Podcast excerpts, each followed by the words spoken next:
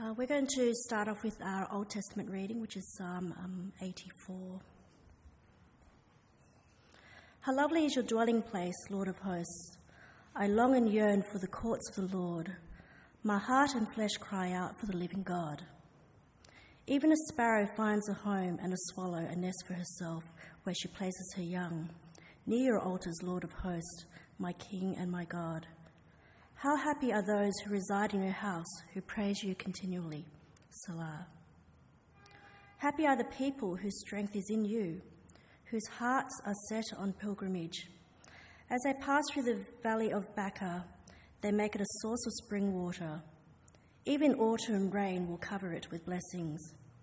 They go from strength to strength. Each appears before God in Zion.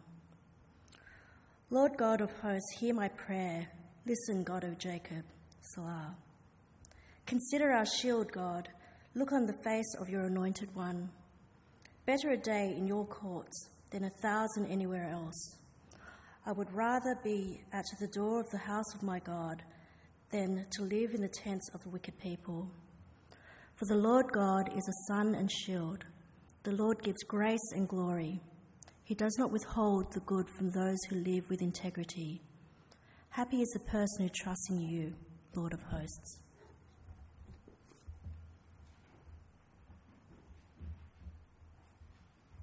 Second reading is from John. It's chapter 13, verse 31 to chapter 14, verse 14, and it's found on page 993 of the Church Bibles.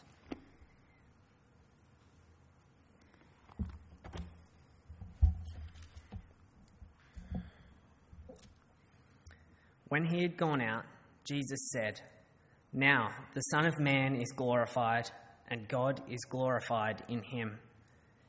If God is glorified in him, God will also, glorify him in himself, and will glorify him at once. Children, I am with you a little while longer. You will look for me, and just as I told the Jews, where I am going, you cannot come. So now I tell you, I give you a new commandment love one another.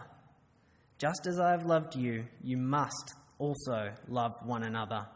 By this, all people will know that you are my disciples, if you have love for one another. Lord, Simon Peter said to him, Where are you going? Jesus answered, Where I am going, you cannot follow me now, but you will follow later. Lord, Peter asked, Why can't I follow you now? I will lay down my life for you. Jesus replied, Will you lay down your life for me? I assure you, a rooster will not crow until you have denied me three times. Your heart must not be troubled. Believe in God, believe also in me. In my Father's house are many dwelling places. If not, I would have told you. I am going away to prepare a place for you. If I go away and prepare a place for you, I will come back and receive you to myself, so that where I am, you may be also. You know the way where I am going. Lord, Thomas said, We don't know where you're going. How can we know the way? Jesus told him, I am the way, the truth, and the life. No one comes to the Father except through me. If you know the Father, you will also know my Father. Sorry, if you know me, you will also know my Father. From now on, you know him and have seen him. Lord, said Philip, show us the Father, and that's enough for us. Jesus said to him, Have I been among you all this time without your knowing me, Philip? The one who has seen me has seen the Father. How can you say, Show us the Father? Don't you believe that I am in the Father and the Father is in me? The words I speak to you, I do not speak on my own. The Father who lives in me does his works. Believe me that I am the Father and the Father is in me. Otherwise, believe because of the works themselves. I assure you, the one who believes in me will also do the works that I do, and he will do even greater works than these, because I am going to the Father. Whatever you ask in my name, I'll do it so that the Father may be glorified in the Son. If you ask me anything in my name, I will do it. This is the word of the Lord. Thanks be to God. Let me pray for us tonight. Father God, thank you that we can sit here in comfort. Thank you, Father, for the scriptures. Thank you that you promise that when your word goes out, it won't return empty. We thank you for your spirit who illuminates uh, the word to us, uh, that convicts our hearts and minds. And we pray that he do a mighty work tonight. Lord, we want to be more like our Savior. We long to be more like Jesus. So please change us tonight. In his name. Amen. We're looking at a verse tonight which is probably uh, controversial to you, confronting to you. It's a kind of verse where you want to cut it out your Bible and you wish that Jesus hadn't said it. It's actually the verse that was a stumbling block for me coming to Christ for about 18 months. I just could not get my head around this one verse of Scripture. And that is because I hadn't understood it. I hadn't understood the context of this verse and the, the comfort, the comfort that this verse is supposed to be for us. Here's the verse, it's on the screen, John 14, verse 6. Jesus told them, I am the way, I am the truth, and I am the life. No one comes to the Father except through me. Don't you find that explosive, extraordinary statement. Uh, Jesus is boldly saying, I am the way to God. Let me say what he's not saying. He is not saying, I am a way to God. He is not saying, I am one of many different ways to God. He is not saying, uh, I'm here to teach you a code of conduct so if you follow that code of conduct, then you might, you might possibly get to God eventually, maybe, but no certainty. What is Jesus saying? He's saying, I, the person of Jesus, my works and my words, I am the way that you will be right with God. So believe me and trust me, trust in my death, trust in my resurrection, trust in my ascension, because that's the only way to be right with God. It's an explosive statement. It's a statement that's unmatched by any other religious leader in all world religions. Not Buddhism, not Hinduism, not Judaism, not Islam.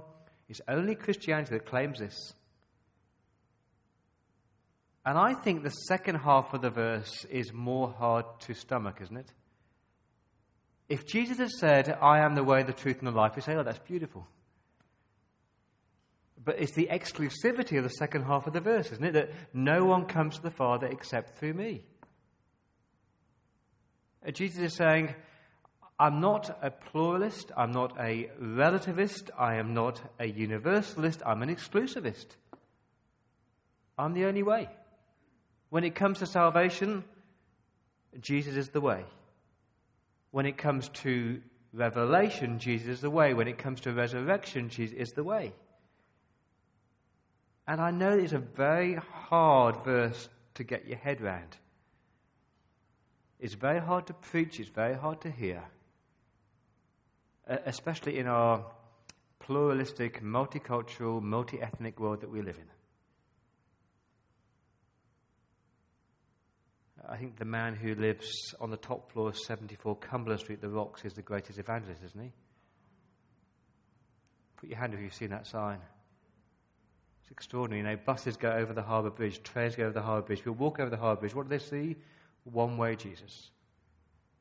What's he trying to convey to Sydney? John 14, verse 6. I am the way, I am the truth, and I am the life. No one comes to the Father except through me. And my prayer for you tonight and for me tonight is as we leave this building that rather than being confronted by this verse, rather than wanting to cut this verse out of our Bibles, we would find incredible comfort and incredible security and confidence in the person of Jesus. So in John chapter 13, let's start with verse 31. When he, that is Judas, had gone out, so Judas has just eaten the bread, Satan has entered Judas, the betrayal is about to happen, the cross is looming. When, when Judas had gone out, Jesus said, Now the Son of Man is glorified and God is glorified in him. If God is glorified in him, God will also glorify him in himself and will glorify him at once. How many times does that word glorify come in that verse? One, two, three, four, five. See what he's saying? He's saying, at the cross of Calvary, when the Son of Man is betrayed and spat on and humiliated, when he is, when he is crucified and hung up like a criminal, that is the moment of greatest glory. That's the irony of the cross, that, that God is most glorified, not at the parting of the Red Sea, and God is most glorified not at Mount Sinai, and God is most glorified not at the raising of Lazarus, and God is most glorified not where he turns water into, wine, but God is most glorified where? As he watches his son crucified. Jesus is glorified, God is glorified because that's a moment of extreme glory. And when you've got that, when you've got that the cross is the most glorious event in history, then suddenly this verse makes more sense. And you get a glimpse of the compassion and love of Jesus in verse 33. He's more concerned for his disciples than he is for himself. He says, Children, or my, my beloved ones, I'm with you a little while longer. I'm about to go. I'm about to die. Uh, you look for me, and just as I told the Jews, Where I'm going, you cannot come, and so now I tell you, but I'm telling you for comfort. And then he gives this extraordinary command in verse 34 love one another. That's pretty simple, isn't it? I reckon my two year old could memorize that verse love one another. Just as I have loved you, you must also love one another. How we wish that word must is not there. You must love one another. And by this, all people will know that you're my disciples if you have love for one another. We'll come back to this later. He's basically saying if we as a church loved each other in this, in this selfless, sacrificial kind of way, we would be walking one way Jesus signs. You wouldn't have to put one way Jesus in your house. Just by the way that we love each other, the world would see that Jesus is the way to God. The way that we love all people will be a walking, talking demonstration of the power of the gospel. We'll come back to that later. But Peter, he can't get his head around the fact that Jesus isn't going to be there. He's been with Jesus for three years, and he's far more interested in where Jesus is going than that command to love each other. Lord, he says, where are you going? And it's a great question. He's saying, Jesus, are you going to Galilee? Are you going to Egypt? Where, where are you going? I want to come with you. He hasn't got that Jesus is talking about the cross. He's, he's going to depart from this world. And Jesus says, Peter, where I'm going, you can't follow me now, but you will follow later. Uh, the two key words there are now and later. He's saying, Peter, now is not the time for your death, but you will follow later. You will die later, and then you'll join me. And the irony is that Peter's going to be crucified as well. Uh, but Peter's like a faithful puppy dog, isn't he, in verse 37? Lord, why can't I follow you now? I want to go now. I'll lay down my life for you, Jesus. And again, it's just ringing with irony, isn't it? Peter wants to lay down his life for Jesus. He doesn't understand that Jesus must first lay down his life for Peter. Otherwise, Peter has no life. And the other irony is that, you know, Peter's not going to die for Jesus. He's going to deny him not once, but twice, but three times. And then you get the compassion of Jesus again in verse 14, chapter 14, verse 1. Friends, your hearts must not be troubled. Don't be anxious. Yes, I'm about to die, but don't be anxious. Trust in God, believe in God, believe also in me. Jesus says to the disciples, I know where I'm going. I'm going to my Father's house. And there are many dwelling places there. And I know why I'm going. I'm going to prepare a place for you, verse 2. And I know I'm coming back again, verse 3. And when I come back, verse 3, I will receive you to myself so that you also may be where I am. The question in verse 5 is pretty natural, isn't it? Lord, We don't know where you're going. Lord, this is really confusing. Just tell us where you're going, and then we'll know the way to get there. And then Jesus utters his remarkable words Lord, I am the way, the truth, and the life. No one comes to the Father except through me. See, that's the context of these verses. They're words of comfort to the disciples who don't know where he's going. And they're supposed to be words of comfort to you and to me. So, how on earth are these words of comfort? I've got four words for you tonight. Here's the first one they're words of salvation. It's about your salvation, about my salvation. Jesus says, I am the way. I'm the way to be saved. I'm the way to be right with God. I'm the way to be forgiven. I'm the way to be redeemed. I'm the way to be right with your Maker. There is no other way. It's what Peter preached in Acts chapter 4. There is no salvation in any other name except Jesus. It's what the man at number 74 Cumberland Place proclaims to Sydney. No, uh, one way, Jesus. And let me just spell it out for you. His sin bearing death, his death crushing resurrection, that's where the price was paid. That's where you were redeemed. That's where you were forgiven. There is no other way to be right with God. Let's think about it a bit more. If there was any other way, do you really think that God would have sacrificed his son?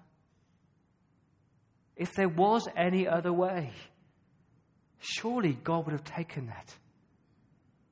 If there is another way to be right with God, then the cross of Christ is not glorious, it's grotesque.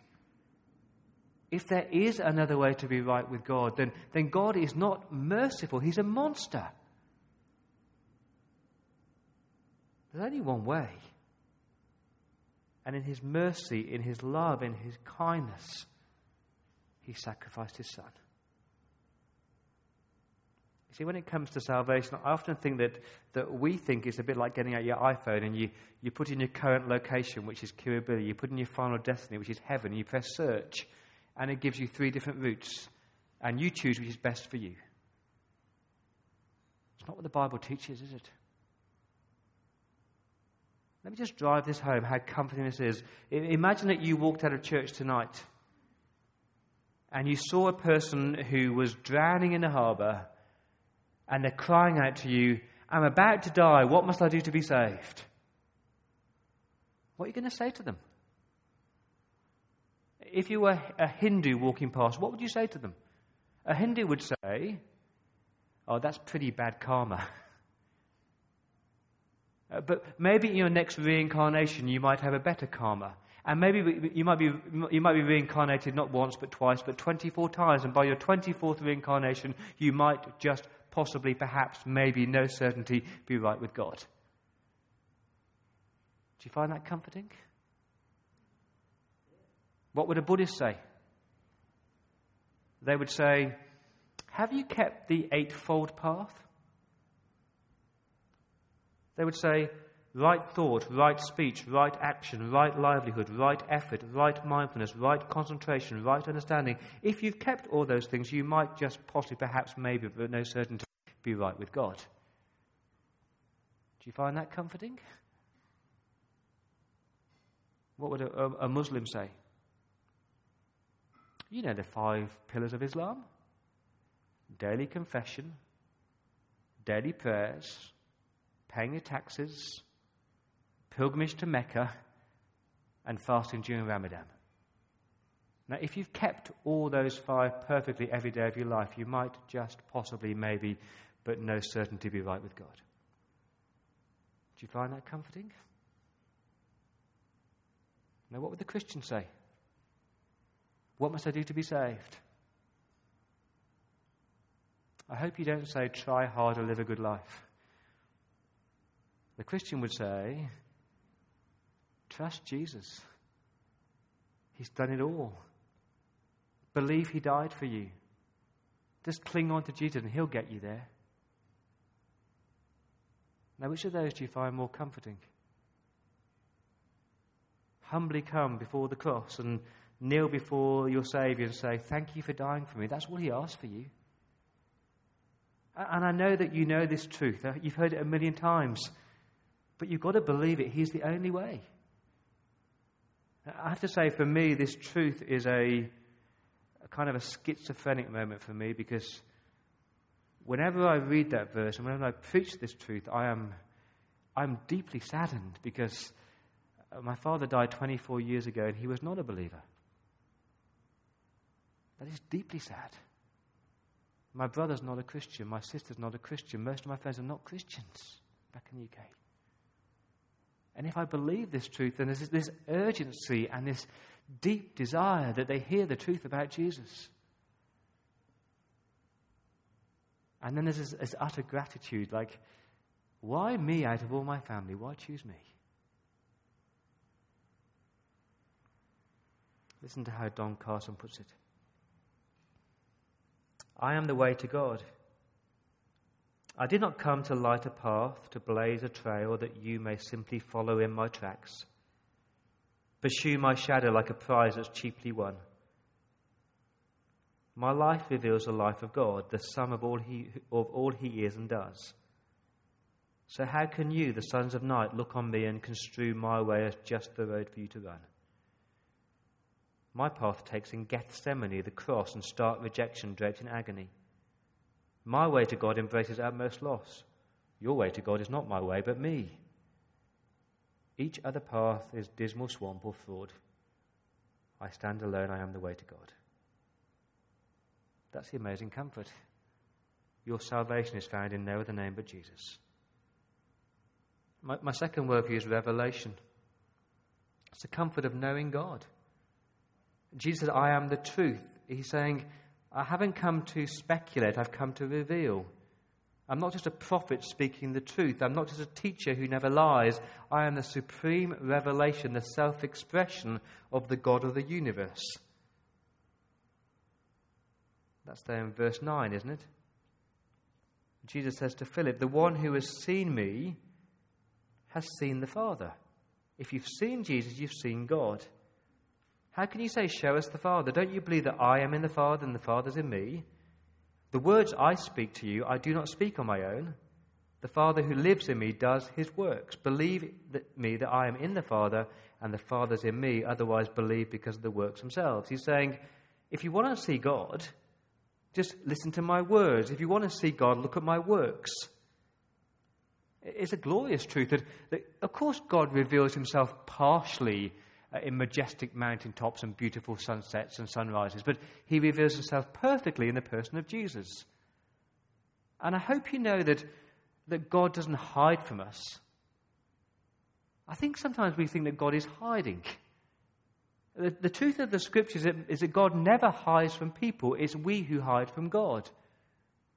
You know, back in Genesis chapter 3, when Adam and Eve sinned, who was it that did, did the hiding?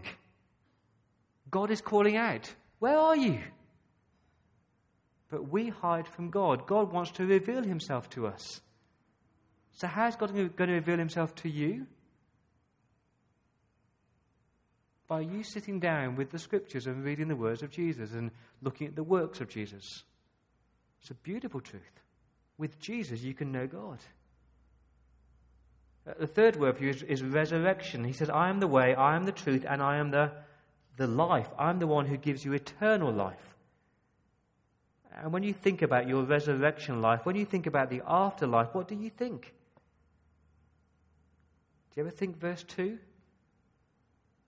In my Father's house are many dwelling places. If not, I would have told you, I'm going away to prepare a place for you. If I go away and prepare a place for you, I'll come back to you and receive you to myself, so that where I am, you may also be. This has been a striking verse for me this week, thinking about heaven as a home. My Father's house is a beautiful phrase.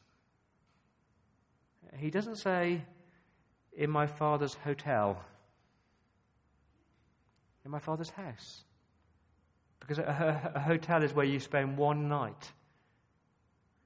A hotel is where you have no possessions and no friends. It's just somewhere to put your head down. But a, but a house, a home, is with people that you love and there's familiarity. It's a picture of children living with a father who loves them and knows them and cares for them and provides for them. He's always with them. And he says, In my father's house, there are many dwelling places.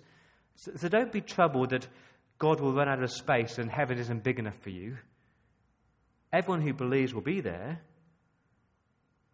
So when you think about your resurrection life, what do you think about? If you're in Jesus, if you're with Jesus, you're supposed to say, I am going home. I'm going home to be with my Heavenly Father. Here's the word of warning. I'm about to quote some Michael Bublé. I'm not going to sing it. I do love this song, though. That's an insight into my musical tastes. Another summer day has come and gone away in Paris and in Rome, but I want to go home. I may be surrounded by a million people. I still feel all alone. I just want to go home. Another aeroplane, another sunny place. I'm lucky, I know, but I just want to go home. I've got to go home. Let me go home. I'm just too far from where you are. I want to go home. Do you ever feel like that about heaven?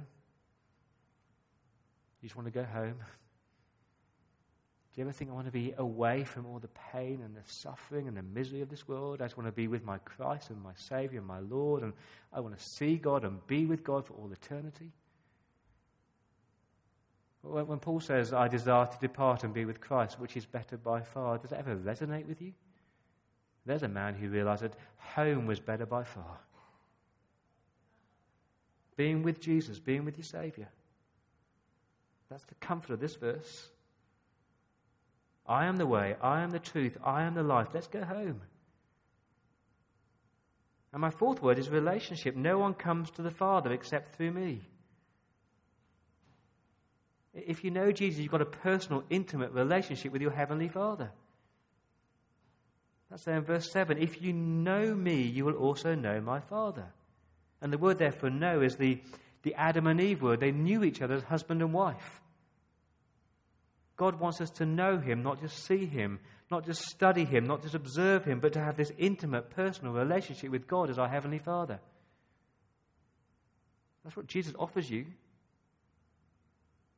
And if your own relationship with your earthly father was, was bad or is bad, then Jesus invites you into this personal, living, intimate relationship with a God who is trustworthy, who is constant, who is steadfast, who accepts you, who cares for you, who has a concern for you, who loves you. And I hope that if you're in Jesus, you've got that personal, intimate relationship with Jesus. Because the disciples don't seem to get it, do they? Do you sense the sadness in Jesus' voice in verse 9? That's the tone that Jesus uses. He said to him, Have I been among you all this time without your knowing me, Philip? He's kind of saying to Philip, Have you not been listening? Uh, you've heard me teach, you've seen the miracles, you've, you've seen my compassion, and yet you just don't get it. And I was thinking, I wonder whether Jesus would have the same sadness in his voice when he spoke to us as Church by the Bridge. Oh, you, you study the scriptures. But why do you treat the words of Jesus more like an instruction manual than a letter from a lover?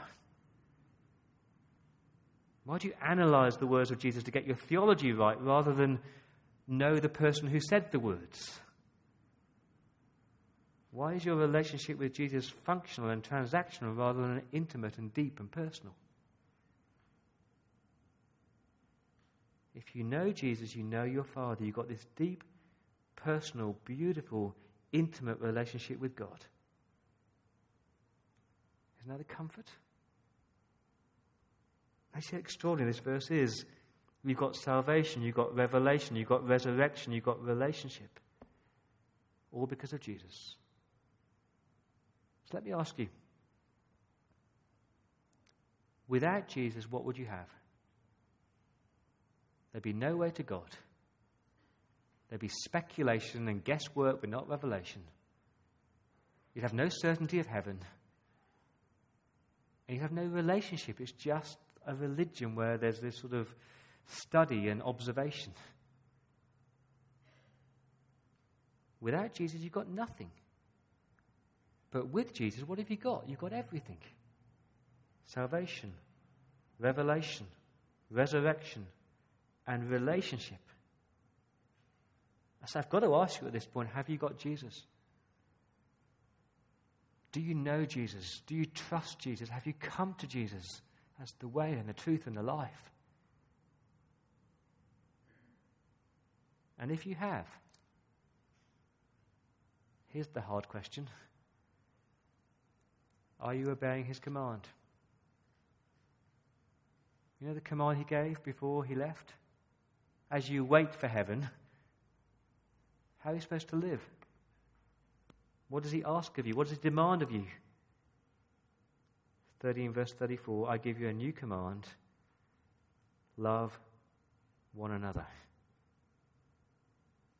In what sense is that command new? It's not new, really, because Deuteronomy 6 says love one another, Leviticus 19 says love one another. In what sense is this new? It's new in the sense of the, the standard that Jesus sets.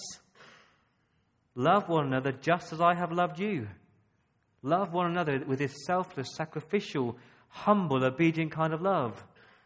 It's new in terms of the community, the context that we're a community of redeemed, forgiven brothers and sisters. We are one family, so we're called to love one another. It's a pretty simple command, isn't it? Love one another. Let me ask you some basic comprehension questions, and please call back out to me.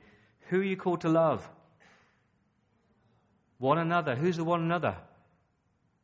Everybody. How are you called to love them? As Jesus loved them. How did Jesus love the world? Sacrificially, humbly, obediently, selflessly. Why are we called to love like this? What does the verse say?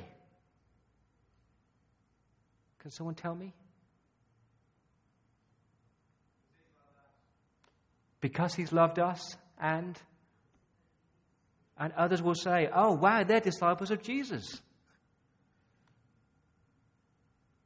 Let's push this. What does it mean to love one another? It doesn't just mean that we like the people that we particularly like. It doesn't just mean that we love the people who are easy to love. It doesn't just mean that we love people when we've got the time and we've got the energy and we've got the emotional capacity. It means that we love each other. It means it's tiring, it's costly, it's emotionally exhausting. It means that you love the person that you don't particularly like. It means that you love the person that you have nothing in common with apart from the Lord Jesus Christ. So let me ask you, how are we doing? Honestly, how do you think we're doing as a church at loving each other? I think at 645, this is my analysis at 645, we're pretty good, aren't we? We're good at greeting people. We're good at welcoming people. But once someone's been here two or three weeks, how are we at really loving them? Do you pick up the phone and say, I've been praying for you this week? Do you talk to them on Sunday night and say, Look, I've noticed you're a bit down. What can I do to help you? Do you actually get real and personal with each other and get beyond the facade? And what about the person who's not part of your particular clique? Let me speak really directly here tonight.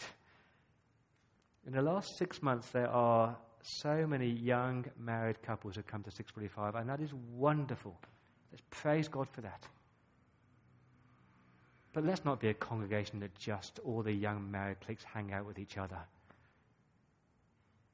Let's be diverse, shall we, in who we love. And let's love each other in this really costly way where we say, I'm going to give up my Wednesday night to, to cook a meal for that person who is in desperate need tonight. Love each other by coming to church. Love each other by turning up early. Love each other by hanging around. And love the person who's got absolutely nothing in common with you. And that is hard. John Piper says this this command is overwhelming. It seems to demand that I tear the skin off my body and wrap it round another person so I feel that I am that other person. And all the longs I have for my own personal self safety, my own health, my own success, my own happiness, I must now feel for that other person. It's staggering. If this is what it means, then something unbelievably powerful and earth shaking and reconstructing and overturning needs to happen to my soul. Something well beyond what self preserving, self enhancing, self exalting, self esteeming, self advancing fallen human beings like me can do on their own. And what I need is Jesus. Isn't that right? We to see Jesus, to love Jesus, to dwell in Jesus, to learn from Him how to love each other. I saw love in action this week. Somebody's given up their spare bedroom just to put up somebody who needs somewhere to stay. That's love in action, isn't it? I saw love in action by somebody who drives somebody else home every single Sunday night. And these people are so different from each other. But he cares for that couple. And we sing about it show me how to love like you have loved me. We might even raise our hands when we sing that line. Are we going to actually do it? Are we going to actually apply it? And it starts tonight, doesn't it? Please don't talk about loving each other. Let's do it. Over supper tonight, who are you going to talk to? Please don't ignore the person who's standing by themselves.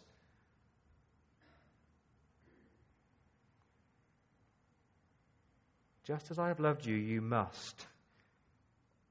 See that word, we must. No opt out clause. We must love one another. That's the, the command, and then the promise is down in chapter 14, verses 12 to 14.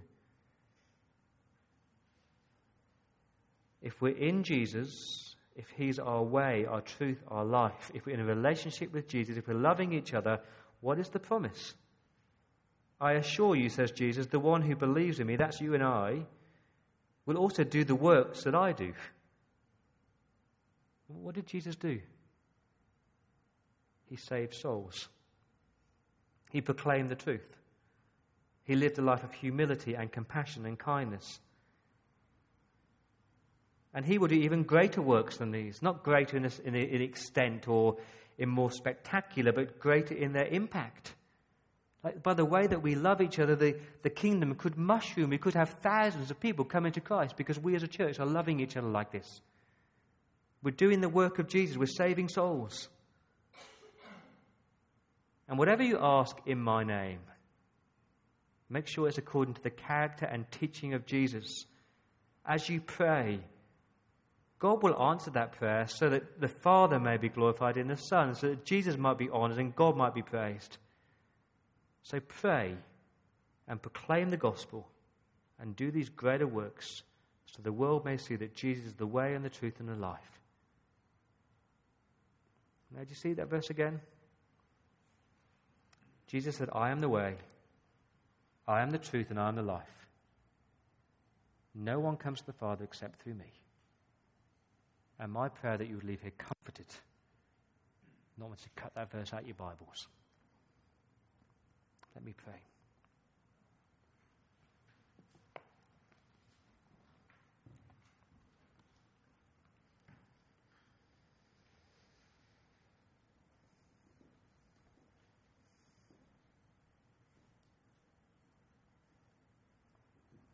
give you time by yourself just to reflect on times when you haven't loved well.